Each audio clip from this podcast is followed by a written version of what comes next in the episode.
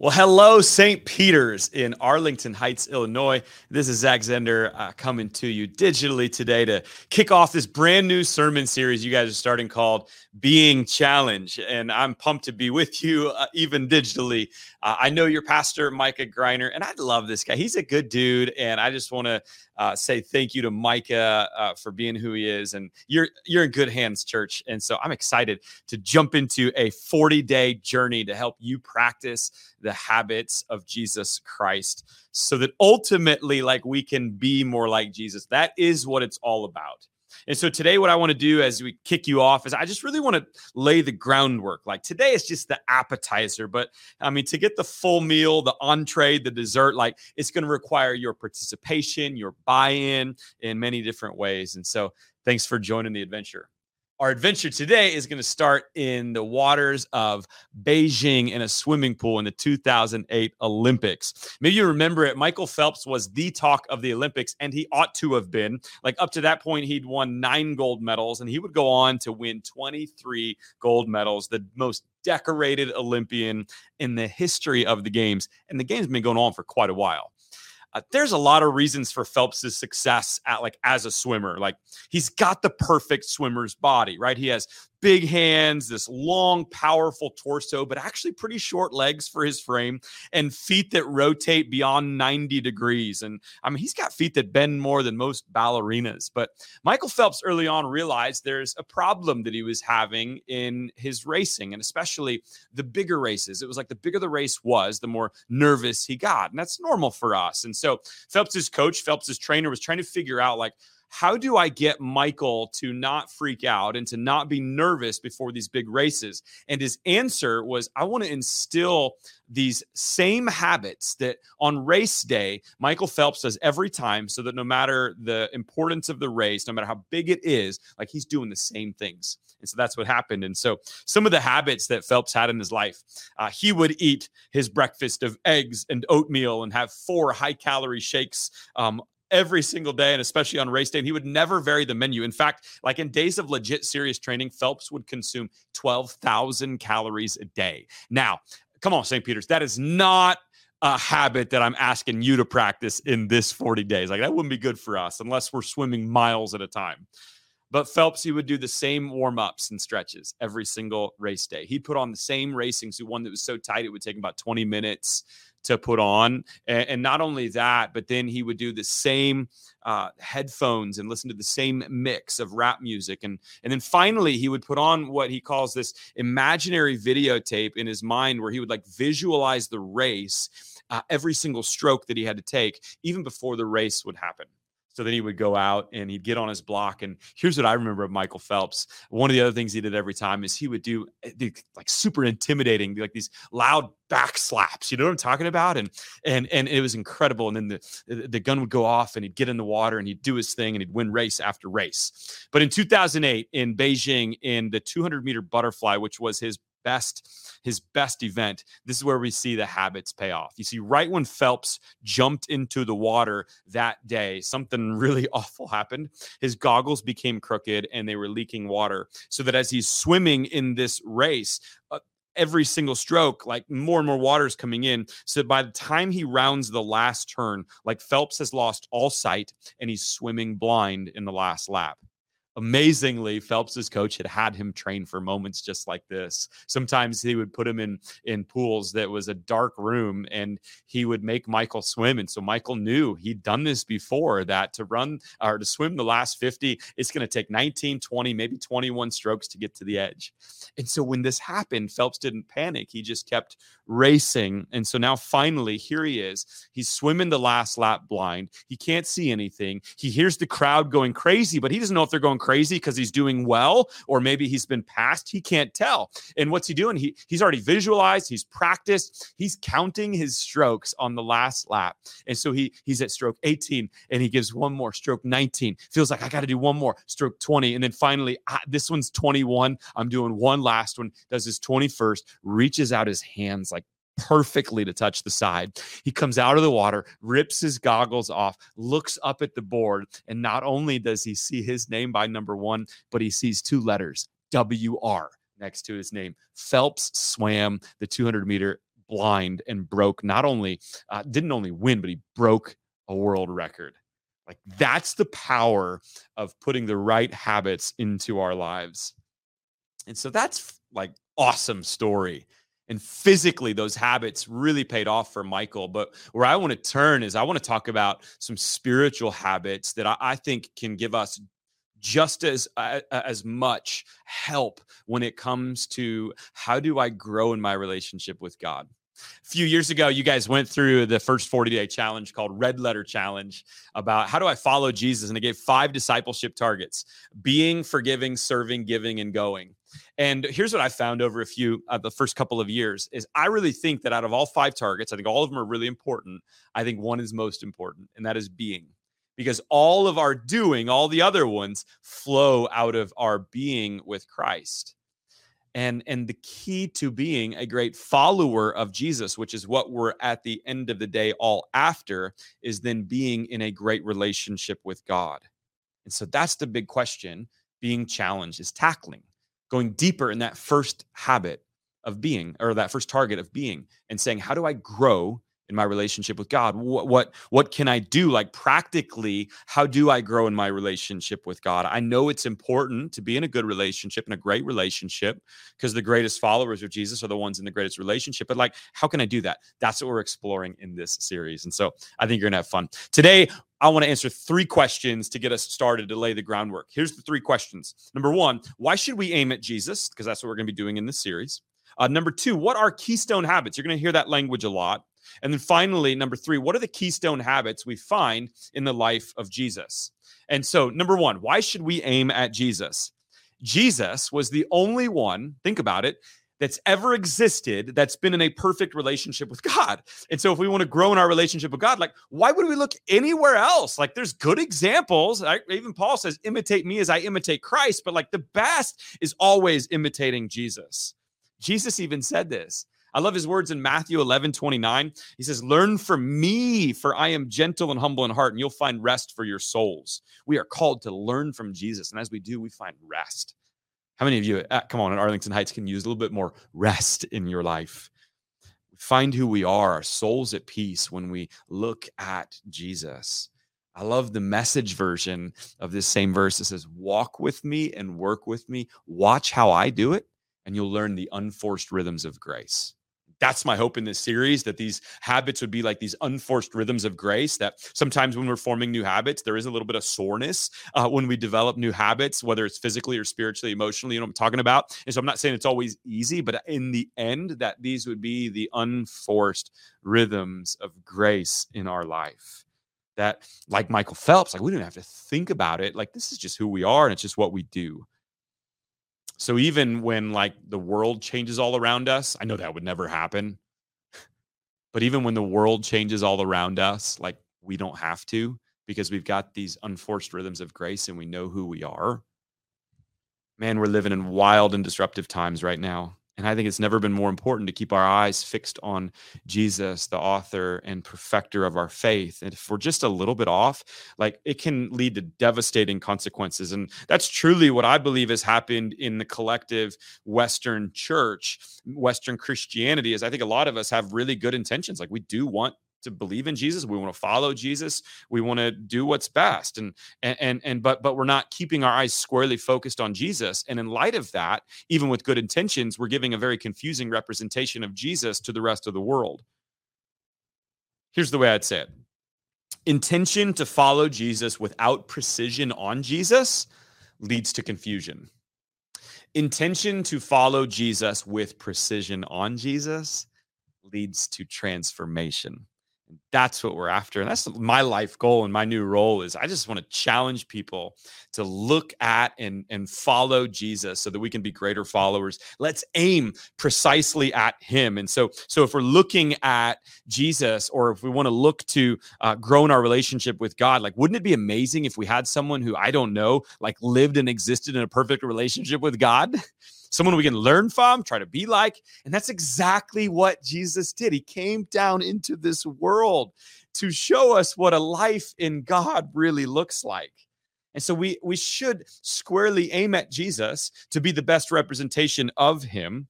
And so we should look at what are the unforced rhythms or habits in his life? So that's when I started doing a little modern day research and just found some stuff that really changed me. Like, here's one piece of it. Did you know Duke University did a study and they found that 40% of our actions that we perform each day aren't actual decisions, but they're habits in our life? 40%. That means like half of what we do, like, we don't really even think about it. We're just kind of on autopilot. I know as a pastor, a lot of times I've tried to help people uh, to make better decisions, but what if we could get down underneath that and put them in a place where they have habits that they've instilled that just automatically put them in places that make greater, better decisions? That would be awesome. And while each habit that we have in our life, like it may mean very little on its own over time, like the meals we consume and what we say to our spouse each day, whether we save or spend, how often we work out, like it has enormous impacts on our productivity productivity, our, our fitness, our health, our financial security, and our happiness. So, what is a habit exactly? This isn't new. You know this. The definition of a habit is a regular tendency or practice, especially one that's hard to give up. So, what habits are in your life? Well, let's realize there are some good habits and there are some bad habits in our lives. Habits serve some sort of purpose, or we wouldn't do them. You might say, well, what about the habit of picking your nose in traffic? A traffic that most of the people in the room right now have. In fact, how many of you raise your hand if you if you pick your nose in traffic? Here's what I bet we're seeing. I'm not even with you right now. I guarantee most of you in the room are lying because if you don't see any hands, you're lying. Because NetQuote, an insurance agent provider, um, did a study, and I don't know why they studied this, but they found that 66%, two thirds of the people um, admit to picking while driving. And so, if two thirds of you didn't raise your hand, I bet you know we need, may need to do a series, Micah, on uh, telling the truth in St. Peter's. um, but why do we do this? Even though it's frowned upon and we don't want to admit it, like the nose gets cleaned out and stress is taken care of for some of us. It serves a purpose. A more positive example might be like flossing your bed, flossing your bed, flossing your teeth, or making your bed. Like two things that are good to do that most of us maybe don't do. And every mm-hmm. single one of us, we have good habits and bad habits in our life. And a lifelong process is that's doable is breaking the bad habits and making good habits. Like this isn't rocket science. But there's another level of habits beyond just good and bad habits. It's called keystone habits. And the term was first coined by Charles Duhigg. And the definition of a keystone habit is a, a habit that people um, in, introduce into their lives that unintentionally uh, carries over or spills over into other aspects of their lives. Keystone habits, in other words, are, uh, kind of create this domino effect of other habits. And what's amazing is research finds that Keystone habits are no harder to implement than any other habit, but man, the payoff could be that much better for you. And so, researchers have identified a couple of uh, physical keystone habits. So, just just to help us understand this, and, and then we'll land the plane and, and, talk about what this means spiritually for us. A couple of physical keystone habits. One of them you maybe could figure out is exercising regularly. Those that exercise regularly, uh, research shows, have increased patience, less stress, and they're more productive at work. It's correlated with better eating and better sleep. And get this, crazily enough, it's been linked to spending less on credit cards. And so if you're like, I've always wanted my spouse to spend less money, like maybe you should just encourage them to go work out, you know?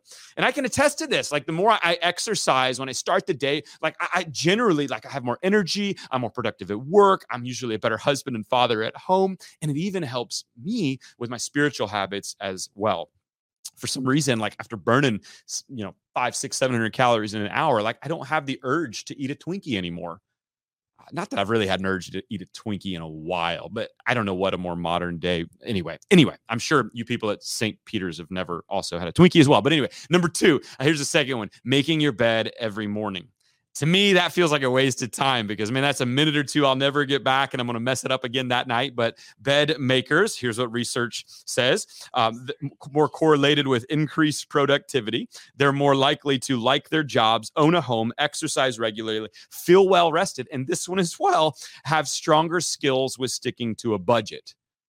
Bedwetters, on the other hand, it's the opposite of all of that, just in case you're wondering. All right, one more. How about this? Flossing your teeth. Did you know that many lifestyle coaches actually start their new clients with introducing this habit? Can you floss your teeth? Like most of us, we know we should be doing this. The dentist is always going to ask us. And I like, I hate when they ask me because I'm like, do I lie or do I tell the truth? and here's the deal they know. Like when your gums start bleeding like crazy, they know you're not flossing. But but many of us know we need to do this. Like it's good for our dental hygiene, uh, probably will save us money in the long run. And and and but think about why this is important and why lifestyle coaches would introduce this. Because I've never met someone that like loves flossing their teeth. Like we just don't like it. We don't want to do it. And so if it's the first thing you do in the morning, what are you subconsciously telling yourself every morning when you wake up? You're telling yourself that in my life, I will choose to do what is right over what is easy. And that carries over into other areas of our life. Flossers, research shows, become associated with uh, uh, with successful, capable, confident, and disciplined people. And so those are a few physical keystone habits. So, again, spiritually, if the goal in life is to be the greatest follower of Jesus, and that's all about being in relationship with Him, then it's important that I would have habits that point me to that goal. Right? Even Paul tells this to Timothy. He says, Why do we do all this? Discipline yourself. Why? For the purpose of godliness. We do all of this, Paul reminds us, so that we would become more like God. That's our goal in this world. Uh, again, I love the way the message puts this one. This is First Timothy 4 7, that same verse. Uh, here's how it says it. It says, exercise daily in God. No spiritual flabbiness, please. Workouts in the gymnasium are useful, but a disciplined life in God is far more so, making you fit both today and forever. So here's what I'm saying physical, mental, mm, what this is saying uh, physical, mental, emotional habits, they're important, but there is nothing more important than spiritual habits. And if not all good habits are created equal, I, I want to find then what are the what are the spiritual keystone habits that that can help me accomplish the goal of becoming the best follower of Jesus I can be. So so so that those habits can almost be the system needed to accomplish the goal. And so then finally our third question today. What are the keystone habits that we find in the life of Jesus? Because again, he came, he lived, we should look at the one who is perfect and figure out what are those habits. So I'm going to spend and we're going to spend 40 days diving into those five habits. Uh, for me, this journey began a few years ago. I was really reading through all the Gospels Matthew, Mark, Luke, and John, and I was looking at the life of Jesus and particularly the habits. Um, some people might call them spiritual disciplines, and so we might use those terms um, this in this in this series in a similar way. And some some lists of spiritual disciplines or habits are like 30 long, some are 20 long, some are 12 long. And so I tried to think of as many as I could on those lists and I put them in an Excel sheet and I would mark every single time Jesus either practiced, preached, or taught on a particular habit. And my simple brain was trying to find, I can't remember 30, but what are the five keystone habits that Jesus most practiced in his life? And that's what we're going to spend time on in these 40 days. And so today, let me tell you real quick what those five are. Jesus spent his life committing to community. Community is important because we are all wired for relationships, and relationships we're going to see really do help dictate how our lives go. Um, committing to community number one number two is studying scripture scripture is important because that's where we find our identity we learn more about who god is and then in light of who god is we learn who we are Third, in Jesus' life, we see him prioritizing prayer. And prayer is so important because it allows us to communicate with God. And especially in this world that is so confusing with so many options, how amazing that we have a, a tool to connect with God anytime. Then we see number four, Jesus seeking solitude. Solitude is important because in this noisy world, solitude, time alone, being with God, allows us to get bring focus into what our lives are about. And then finally, there are several verses that talk about every single day Jesus would choose church, right? Church looks different for him. It was the temple courts and synagogues, but every day he would visit the temple courts. And I really believe that choosing church is so important today. I think in a world filled with bad news, we got to consistently put ourselves around the good news of Jesus. And when church gets it right, that's what we do. And I believe, St. Peter's, as we practice these five habits, if we get these right, I guarantee you, not only will we grow in our relationship with God, but we will be more like Jesus. And so I'm excited to walk this 40 days with you. Uh, the sermons are just a part of it. I really want to encourage you to dive deeper. Uh, we've got books that go with every single day uh, where you can read the same devotions and challenge each other. We've got a collection of people that are meeting together in small groups during the week that we would love for you to be part of to, to dive deeper. Even the kids and students are involved in this. Like, this is meant to be a 40 day journey where we are all growing together. And so, as I say all this, like, it's called being challenged. And uh, what many of you are going to want to jump in is just start doing right away, right? If there's a challenge, like I'm going to tackle it, I'm going to crush it. But can I just tell you something real quick? Take a breath. Like, calm down, slow down. Like, even when it comes to habits and goals, like the wisest thing we can do is simply something small. There is power in the small choices that you make. And I have found that people often, you've heard this maybe, overestimate what they can do in the short term and underestimate what they can do in the long term. And so our long term is to be more like Jesus, to be with him like Jesus was with him so that we could be like him. And at the end of this 40 day journey, like, uh, cool if you've been able to check every box, but that's not about what this relationship with God is about. It's about taking one step every day.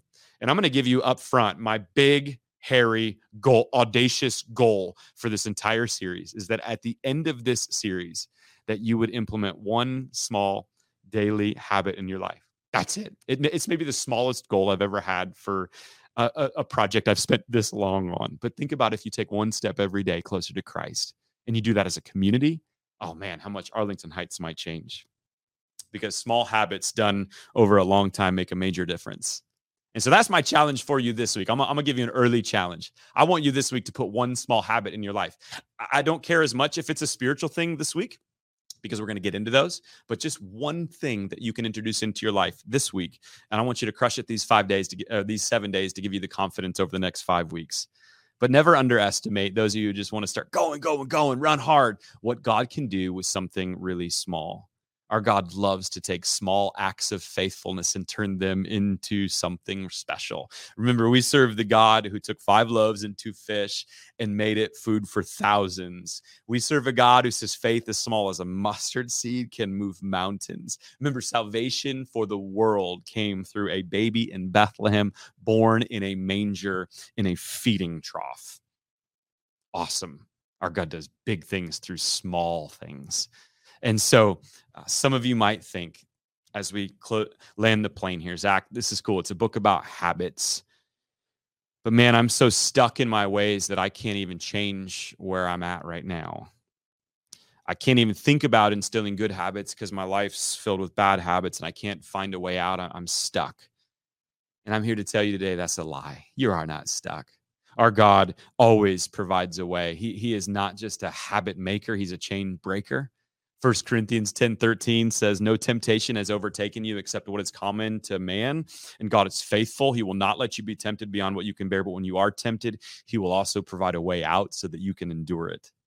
I want to remind you that Jesus Christ was not only your way out eternally when He went to the cross, but He's still your way out today. And the amazing thing about this God, this Jesus, about shooting to be like Him, is He is an incredible teacher uh, he's the best example, and there is no no better model to follow after. And so it's appropriate to look at Jesus in those ways as teacher, example, and model. But if all he is to you is teacher, example, and model, and you try to be like him, you're going to be crushed by the expectations because you will fall down and you will fail. And the invitation that Jesus have has to be with him and to be with God is to not only see him as those things, but to receive him as Savior and to follow him as Lord. And that's amazing, is that every time we fail, every time we fall, because Jesus is more than my teacher, model, and example, and he's my Lord and and Savior, every time I fail, I just get right back. And I think that's a great message for you today is as you're taking small steps toward him, I think God wants to tell a lot of you, hey, two steps forward and one step backward is still a step forward. And he wants you to know he's proud of you.